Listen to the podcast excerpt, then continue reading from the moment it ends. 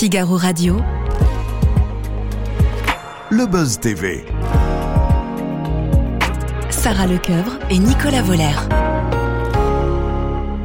Bonjour à toutes et à tous, bienvenue dans le Buzz TV de TV Magazine. On est ravis de vous retrouver pour ce nouveau Buzz Télé avec notre invité du jour. Vous allez le voir, c'est un humoriste qui pratique son art avec une précision chirurgicale. Il a tout essayé avec Laurent Ruquier, vraiment tout. On lui va lui demander. Il a vanné chaque semaine Éric Zemmour, il a supporté Cyril Hanouna. Bref, nous avons devant nous un survivaliste, ce qui peut être utile en temps de grève ou de confinement. Et depuis quelques années, il s'est taillé une spécialité, celle de scanner les séquences télé les plus loufoques afin de les tourner en dérision. Après C8, il officie sur France 3 et Europe 1 désormais. Et si vous n'avez rien de prévu samedi soir, vous serez ravis de le retrouver. Il vous mettra sans doute pas la fièvre, mais à mon avis, vous fera mourir de rire. Bonjour Jean-Luc Lemoine. Bonjour. Merci d'être avec nous. On est ravis de vous rencontrer, de vous voir. Vous, vous- vous avez l'habitude de venir ici. Hein, Oui, vrai. c'est pour ça qu'on vous Tous ans. rencontrer, c'est très non, excessif. C'est vrai, mais les- peut-être que des gens vous découvrent pour, pour la première fois, en tout cas au Buzz TV. Vous animez le grand show de l'humour samedi soir sur France 3. Ça se passe au Dôme de Paris, euh, une énorme salle, une des plus grandes salles parisiennes. La première question est simple est-ce qu'on peut appeler un grand show de l'humour quand on reçoit Roland McDan ou Bernard Mabie? Ah bah Non, Je plaisante, hein. Ah C'était une vanne, hein, vous l'avez compris. Évidemment, et, et au contraire, euh, ça Il y a tous les humours. Hein. ça, ça aurait pas été un grand show l'humour s'il n'y avait pas eu Bernard Mabie et, et Roland McDan. Oui, non, ce qui est bien, c'est que il y a une programmation qui, euh, qui va vraiment dans toutes les générations. C'est ce qu'on voit, hein, les Baudins, c'est Chevalier du Fiel, Arnaud Ducré. Pou, ça va jusqu'à euh, dans les plus ré- récents et les plus jeunes, Tristan Lopin, Az. Et, et c'est ça qui est bien, c'est qu'il y en aura pour tout le monde. On a fait un sondage auprès des, des Français pour savoir quels étaient leurs euh, 50 humoristes préférés. Et puis, euh, on ne va pas remettre des prix dans la soirée. On s'est juste servi de cette liste pour euh, composer le plus beau plateau possible. D'accord. Il n'y a pas une récompense à la fin, c'est pas Non. une cérémonie. Non, non, non, Césars, parce que. euh, Et ça dure pas 4 heures. Non, du tout, du tout. C'est beaucoup plus digeste que ça. Ce sera samedi soir, évidemment. On va en parler hein, dans quelques instants. On va parler également d'Europe 1 et de France 3, hein, du carton de Samedi d'en rire euh, sur la nouvelle case de France 3. Ce sera juste après les news médias de Sarah Lecoeuvre. Salut Ça Nicolas. va? Bonjour Jean-Luc. Ouais, ça va très bien. Bon, on démarre toutes ces infos médias avec quelques nouvelles de Michel Drucker. Il a été hospitalisé, par Et oui, l'animateur est hospitalisé depuis plusieurs jours dans un établissement d'Île-de-France pour subir une batterie d'examens qui fait suite en fait à sa lourde opération du cœur qui a eu lieu en 2020. Mm. Alors les tournages de Vivement Dimanche euh, sont suspendus jusqu'à nouvel ordre et pendant au moins deux ou trois semaines, des best-of seront proposés euh, de son émission, bien sûr, dès ce dimanche 13h30 sur France 3. Euh, sa collaboratrice euh, a donné de ses nouvelles, il va très Cathy, bien. sa fidèle collaboratrice. Cathy ouais. Costard, Ouais. euh, il va très bien selon elle. Il devrait reprendre les enregistrements d'ici une quinzaine de jours. Absolument. Michel Drucker nous enterra tous, on, on le sait depuis longtemps, euh, Jean-Luc. Qu'est-ce que représente pour vous, Michel Drucker il a, il a donné sa chance à beaucoup d'humoristes. hein. Laurent Ruquier l'a fait aussi, mais chez Michel Drucker, si on fait la liste, c'est- impressionnant. hein. Oui, il y en a, bah, il y a Michel, il y a Laurent, il y a Patrick Sébastien aussi qui Ouais, a ouais. donné sa chance. Et c'est vrai que euh, vous passiez chez Michel Drucker, c'était une garantie après de remplir ses salles. Donc évidemment, c'est une chance. Et euh, que ce soit Gérard, que ce soit plein d'autres. hein. Mathieu Antoine, Madénian. euh, Mathieu Madénian, euh, Olivier de Benoît, Anne Romanoff. Ouais, qui sont tous passés sur, plein. euh, sur son canapé, oui. Évidemment. Pour rigoler, évidemment, hein, sur le canapé. Oui, oui. On- on- je l'ai dit comme ça, ils sont passés sur son canapé. On a l'impression que... Euh, on continue, Sarah, avec Pascal Légitimus, ça vous intéresser, Mm. Jean-Luc, qui est revenu sur les critiques de l'émission hein, Tous Inconnus de TF1. Oui, souvenez-vous, il y a trois mois, la chaîne privée rendait hommage au trio à travers euh, une émission de divertissement humoristique euh, qui réunissait une flopée d'artistes, mais les téléspectateurs n'avaient pas été tendres avec l'émission à l'époque. Et Pascal Légitimus s'est exprimé à ce sujet. Il comprend pourquoi ils ont détesté. C'est ce qu'il a dit à Jordan Deluxe. Je ne peux pas me mettre à leur place. Je prends ça comme de l'affection. Il y a des gens qui ont adoré et des gens qui ont détesté. Vrai qu'on a rarement eu une émission qui a été autant euh, vilipendée. Qu'est-ce que vous en avez pensé, Jean-Luc? Vous, Mm. c'est bonne, mauvaise idée Reprendre des sketchs des inconnus cultes et les faire jouer par d'autres. Bah, moi, j'étais dedans, donc. euh, C'est vrai. Vous en avez fait un? Vous avez fait lequel? Bah, J'ai fait un rôle de Pascal Légitimus, puisque je jouais dans Perdu de recherche. Ah, exact. Je c'est jouais ça. le, le- le journaliste. Et Mmh. euh, déjà, quand on, C'est on est difficile, là-dedans, bah, c'est super difficile et on s'aperçoit que les textes inconnus, c'est ultra précis. Après, ce qui était compliqué, c'est que finalement, c'est des émissions qui ont été tellement diffusées et tellement imprégnées par les inconnus que les gens, je pense, avaient encore le, le souvenir. Mm. Et donc, euh, ils n'étaient pas neufs sur le, le que c'est programme. bizarre de le voir fait par d'autres, Ouais, c'est ça, ça. C'est-à-dire que c'était euh, Ouais. dans la mémoire collective, les sketchs des inconnus, ils sont encore très très présents. Donc ils avaient la référence. Donc on regardait l'émission pour comparer, alors qu'il aurait fallu le redécouvrir.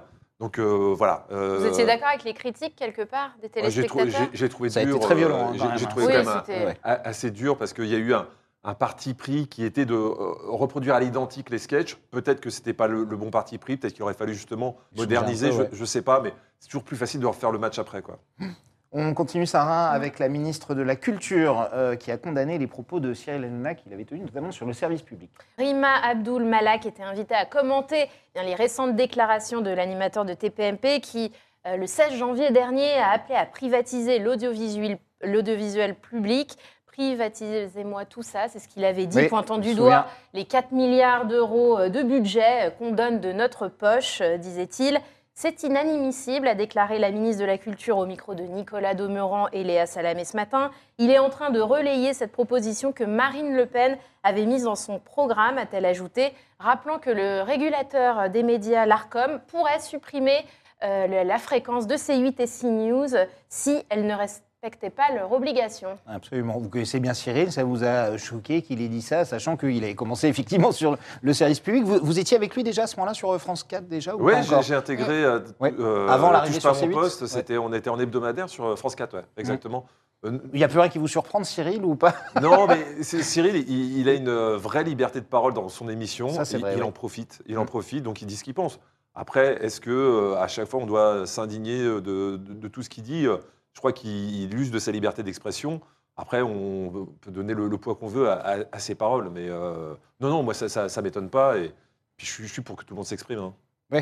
Mais justement, le fait de critiquer le service public où on a créé sa propre émission, c'est un peu, un peu Ah bah, étrange. de toute Ouais. façon, oui, il y a de temps en temps des, des petites incohérences. Il oublie. ouais, Des petites peu. incohérences, mais bon, ça, c'est pas très grave. Le grand show de l'humour, hein, c'est les humoristes préférés. Qui sont les humoristes préférés des Français en 2023 Le prime time que vous présenterez samedi soir sur France 3. Est-ce qu'on va voir des sketchs qui sont connus? Est-ce qu'ils ont écrit des sketchs particulièrement pour cette émission euh, Jean-Luc, comment ça va, ça va Non, il n'y a, pas de sketch écrit pour euh, cette émission. Euh, Il y, a- il y a quelques petites choses que moi, je me suis fait plaisir aussi. Il y a des petits passages sketchés que j'ai fait avec certains, euh, donc qui, qui ont été écrits pour l'émission. Mais quand les transitions, vous voulez dire, c'est ça pour, c'est euh, ça. ouais, je, voulais apporter ma, ma touche à, à la présentation.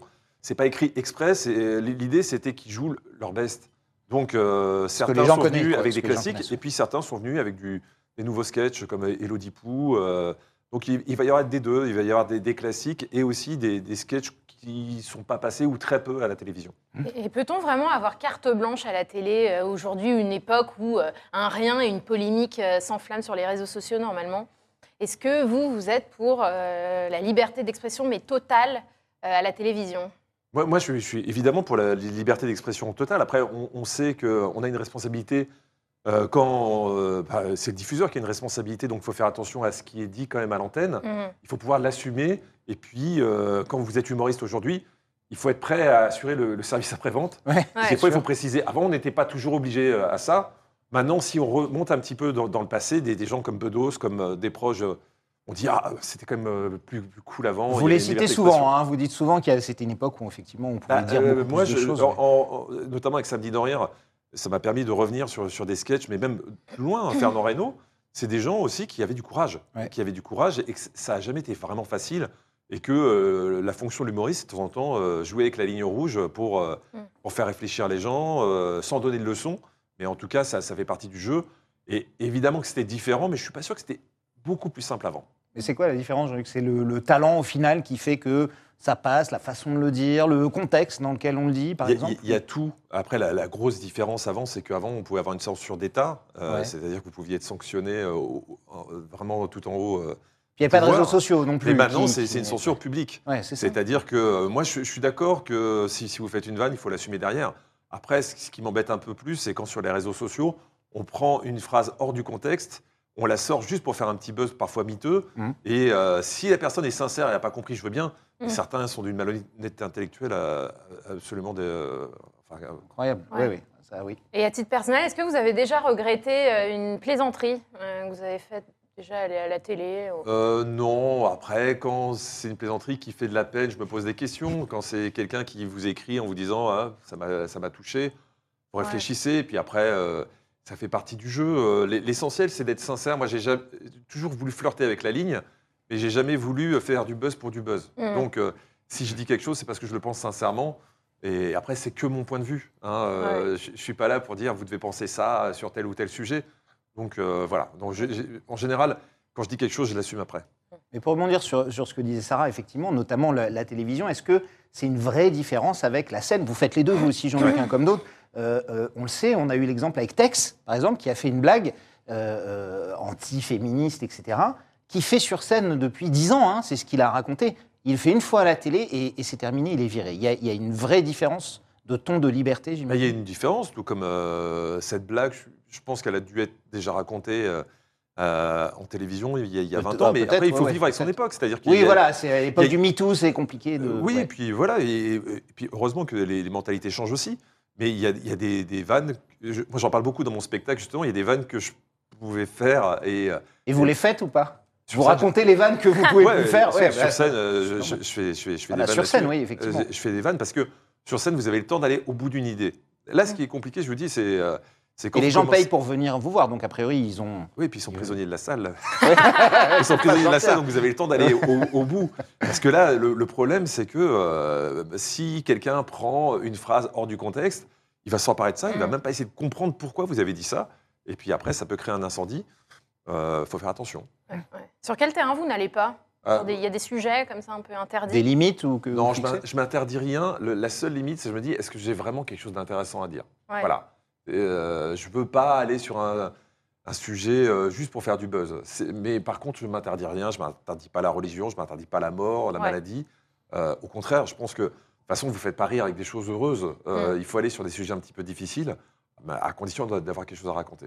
Mais Gad Elmaleh récemment disait avec son dernier spectacle que quand il écrit, il faisait plus attention à l'écriture, à ce qu'il fait, sachant que ses spectacles passent aussi à la télé, que parfois il part sur une idée puis sent que ça va pas aller et qui et qui se freine, ce qu'il ne faisait pas avant, hein, dit-il. hein, Ah oui, oui, non, mais, Je, je comprends que maintenant vous êtes plus vigilant. C'est, Ouais, moi, voilà, la, la ça, seule la vigilance, c'est, que Ouais.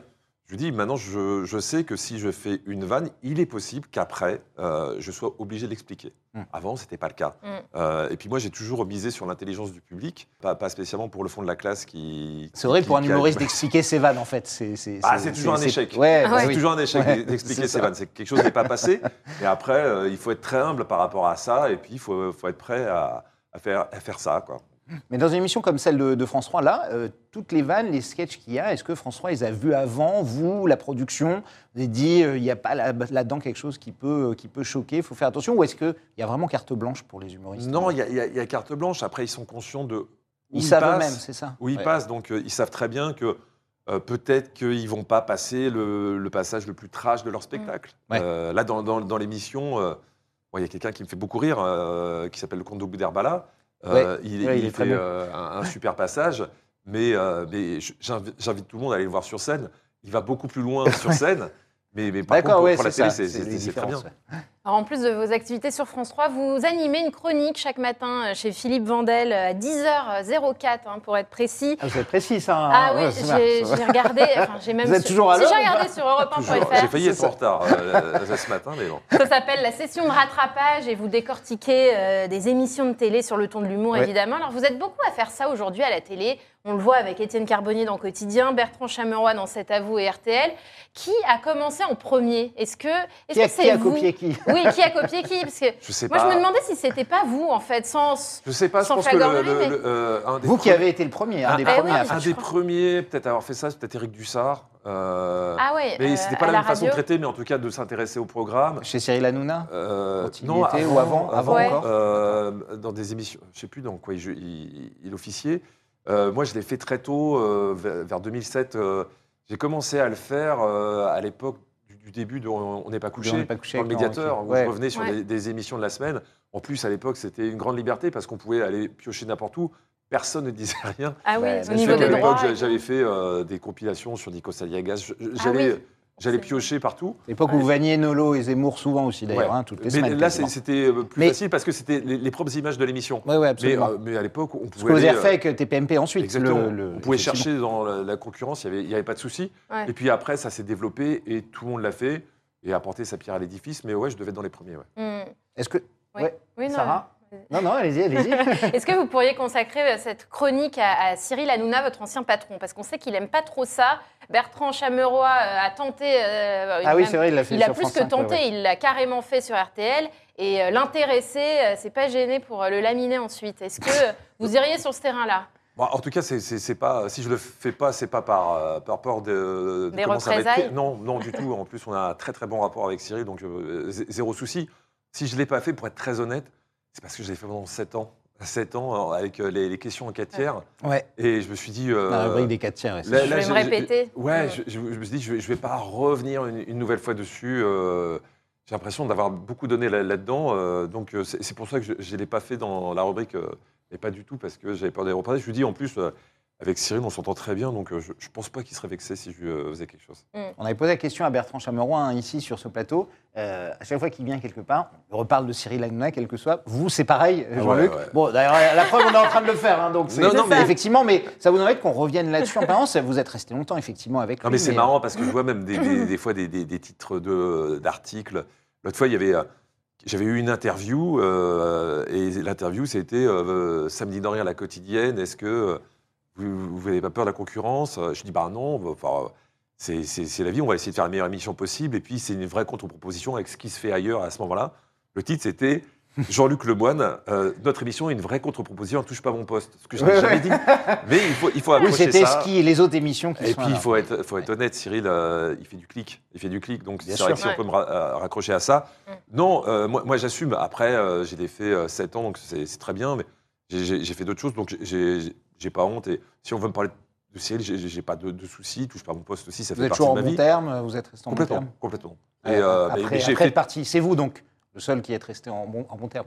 Ah, bah, ça, je, je pourrais pas parler pour les autres, mais après, on s'appelle pas tous les jours, mais en tout cas, à chaque Ouais. fois qu'on s'envoie des Et messages. puis vous vous connaissiez avant aussi, hein, depuis, Ouais, ouais, depuis on, longtemps. on- on a Ouais. une antériorité qui fait que nos rapports ont, ont toujours été très sains. Et l'émission vous manque pas d'y participer? Est-ce que euh, ça vous Non, manque? non, pas du tout. Moi, si je suis parti, c'est aussi par honnêteté.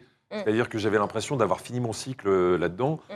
Euh, j'avais l'impression d'avoir tout donné ce que je pouvais à l'émission. Et j'ai l'impression que l'émission aussi ne pouvait pas m'apporter plus. Donc je suis parti parce que j'avais l'impression, euh, peut-être qu'il y avait que moi qui le sentais, mais que à l'antenne, ça se voyait que je m'amusais moins. Voilà, donc je suis parti pour être honnête avec tout le monde. Ouais. Et, puis débats voilà. de société qui a maintenant depuis un an et demi, deux Oui, ans, c'est peut-être moins votre cam, j'imagine. Ouais, en plus, là, là, il y a très clairement une- Oui, ça a un changement éditorial. ouais. euh, je pense que je ne serais pas à ma, à ma place. Oui, c'est plus vraiment la même émission d'ailleurs depuis que vous n'y êtes Non, plus. après, c'est une marque tellement forte. euh, Ouais. Et puis j'imagine que Touche pas Et mon qui ça fait continue de 12, cartonner, 12 ans, 12 ans euh, Oui, que un ça peu plus de deux ans. fonctionne. Ouais. ce qui n'arrive jamais. Hein, ce qui Ouais, n'arrive c'est jamais. assez Donc rare. je, C'est je rare. pense que ils ont réussi à faire une À mue. se renouveler, euh, ça, on peut ah pas. ouais, après, euh, on peut dire aime le ou on n'aime pas contraire. cette mue, mais elle Mm. était nécessaire pour que ça dure. hein. Et on voulait vous interroger aussi sur cette nouvelle génération d'humoristes qui est incarnée aujourd'hui par Philippe Cavrivière, Gaspard Proust, Mathieu Madénian. Est-ce que vous avez un coup de cœur euh, parmi, parmi eux?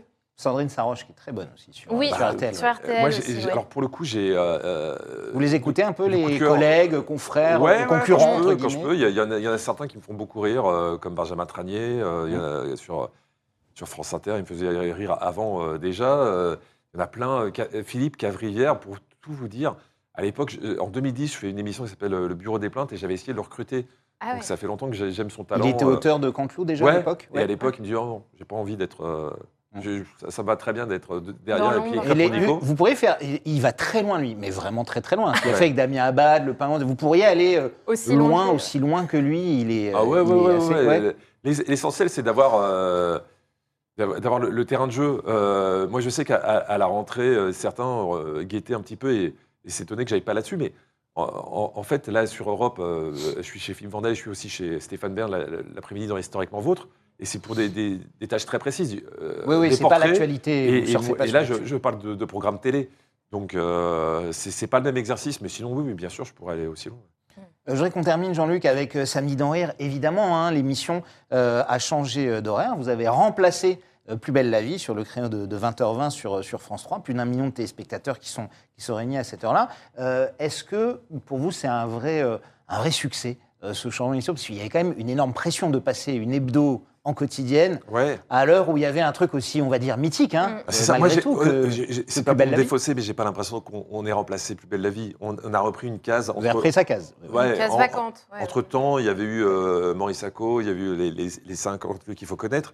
Donc, on, on est une émission qui, qui vient dans cette case. Évidemment que c'est un héritage lourd parce que les gens avaient une habitude, un rendez-vous depuis euh, Ah ouais, 16-17 ans. 17, Euh, ouais, c'est ça. euh, donc, c'est euh, évi- 17 ans, évidemment ouais. que c'est une responsabilité. Nous, notre offre est, est complètement différente.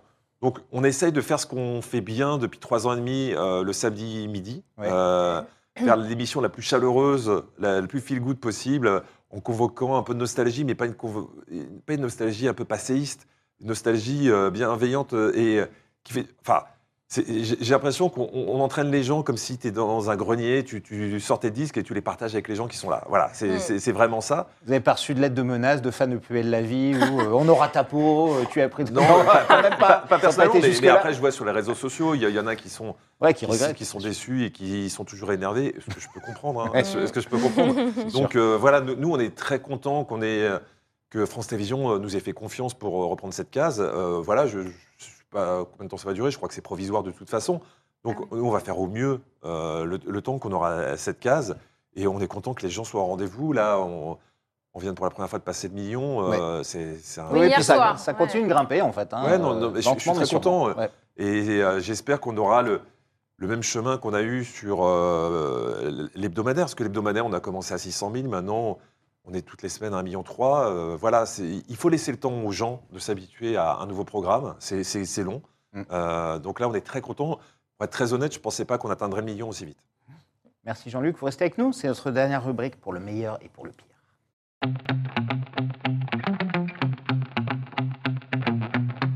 Pour le meilleur et pour le pire, c'est comme dans un mariage, il y a du bon, il y a du moins bon, un petit peu l'heure euh, du bilan. Jean-Luc, si je vous demande aujourd'hui, à date, le meilleur souvenir de votre carrière En télé Ouais, ou, euh, ouais, de votre Oui. carrière, n'importe où sur scène, euh, Sur scène, comme vous scène, mais euh, C'est sur scène le meilleur souvenir? Bah, Ouais. moi, moi, je viens de la scène à la base, Ouais, ouais. donc je, je vous avoue que le jour où j'ai fait l'Olympia, c'était quelque chose, quoi. Euh, pour moi, c'était un, un vrai rêve de gamin. Donc, si. En plus, euh, pression maximum, parce que j'étais pour la première fois à l'Olympia, c'était diffusé en direct à la télé. Ouais. Donc, je pense que suivi euh, 12 litres. Euh. Quand on voit son nom en rouge, là, en lettres Ouais. rouges, Ouais, ça fait quelque chose, ouais. je sais que certains doivent être blasés, mais moi, j'étais comme un gamin. Et votre pire souvenir de carrière? Pire souvenir de carrière. euh, Une honte, un truc qui s'est mal passé, un Mm. moment de solitude, quelque chose de. oh, Il y en a, il y en a Ah ou non, il y, pas a- il y en a eu Un plein. truc inavouable, vous pouvez l'avouer Non, aujourd'hui. non, non, mais, Jean-Luc. mais quand, quand vous faites une rubrique qui, qui se passe pas bien, euh, euh, je me rappelle no- notamment à l'époque où on a tout essayé, j'avais fait une rubrique justement avec Gad Elmaleh, on en parlait tout à l'heure, euh, et puis vous savez que ça ça prend pas, et, et- et plus vous avancez, plus, plus, Plus vous enfoncez. Ah oui. Et là, vous dites, c'est long, c'est très très long. et puis euh, l'avantage de la quotidienneté, c'est que c'est oublié assez vite. D'accord. Et c'était une honte avec Gad Elmaleh alors. C'est Ouais, il me semble, il me semble ouais, que c'était c'était vraiment pas Pas terrible. réceptif. Qui Non, est- c'était pas lui qui était pas réceptif, Ah, c'était le- globalement le public. du pla- euh, du Lui était public. plutôt bienveillant, mais, mais je sentais que Ça prenait non, pas. Non, ça prenait pas. Euh, la personne euh, la plus folle avec laquelle vous avez travaillé et pourquoi Johan Rioux? Ah, Johan, c'est un phénomène. hein, c'est, euh, Il y a eu Cyril Hanouna, bon, il y en a quelques-uns un peu Ouais, euh, ouais, délurés j'ai- avec qui vous avez j'ai- eu, j'ai eu quelques personnages hauts en couleur, comme on dit, mais. euh, Mais comme ça, allez, s'il y a un nom qui sort. euh, ah, Johan, c'est quand même quelque chose. Ouais, c'est- bah, quand même quelque chose. C'est, quelqu'un. Mais moi, moi j'adore travailler avec Johan parce que je pense qu'on est très complémentaires, euh, justement, dans. Il y a, il y a le- l'Auguste et le clown blanc. Ouais. euh, lui, il est aussi exubérant que moi, je peux être pince sans rire, donc c'est, c'est très bien. Et en plus, avec Nadège et et Marc à côté, je trouve Mm. qu'on forme une belle bande. Et la lettre de fan la plus folle que vous ayez reçue? Alors ça, c'était sur mon premier spectacle. J'ai- euh, Il y avait une une jeune fille qui m'écrivait beaucoup et, euh, et qui m'envoyait des... des, des- Des, une fois, des- un mais livre. des SMS, c'était des lettres, lettres. Non, à l'époque, c'était début lettres. des années 2000, euh, Ouais. les SMS, euh, et puis elle n'avait pas mon numéro. Ah ouais. Heureusement d'ailleurs, parce qu'elle elle, m'a envoyé un, un livre, c'était Premier Amour, ça s'appelait. Mmh. Donc c'était plutôt sympathique. Et puis euh, la fois suivante, elle m'a envoyé une mèche de cheveux. La sienne C'est ça, la sienne, ouais. Et là, je me suis dit, oh, là, quand commence, euh, on va voir euh, quoi derrière, des, des rognures d'ongles, ça va être compliqué. et et- et c'était un peu, un, un peu bizarre. Il y avait des propositions, des trucs, euh, Ouais, c'était ouais, j'ai- limite, quoi. Ouais, Ouais. j'ai eu des propositions. Très bien. Indécente. On saura. Écoutez, Regardez une part de mystère. Merci Jean-Luc, en tout cas, d'être passé nous voir. Jean-Luc Lemoyne, je- on vous retrouve samedi soir sur France 3. hein. Le grand prime time, le grand show de l'humour. On ne rate pas ça, évidemment. Samedi dernier, c'est tous les jours 20h20. Euh, vous l'avez 20h20, dit, et, sur tou- et France toujours 3. en hebdomadaire, en Mm. inédit, à Le 13h30. samedi. Effectivement. Et Mm. Europe 1, le matin, c'est chez Philippe Vandel, 10h 04. 04. Et l'après-midi, historiquement. C'est vrai que Stéphane Bern, vous Exactement. aussi-. Merci beaucoup, en tout cas, Jean-Luc.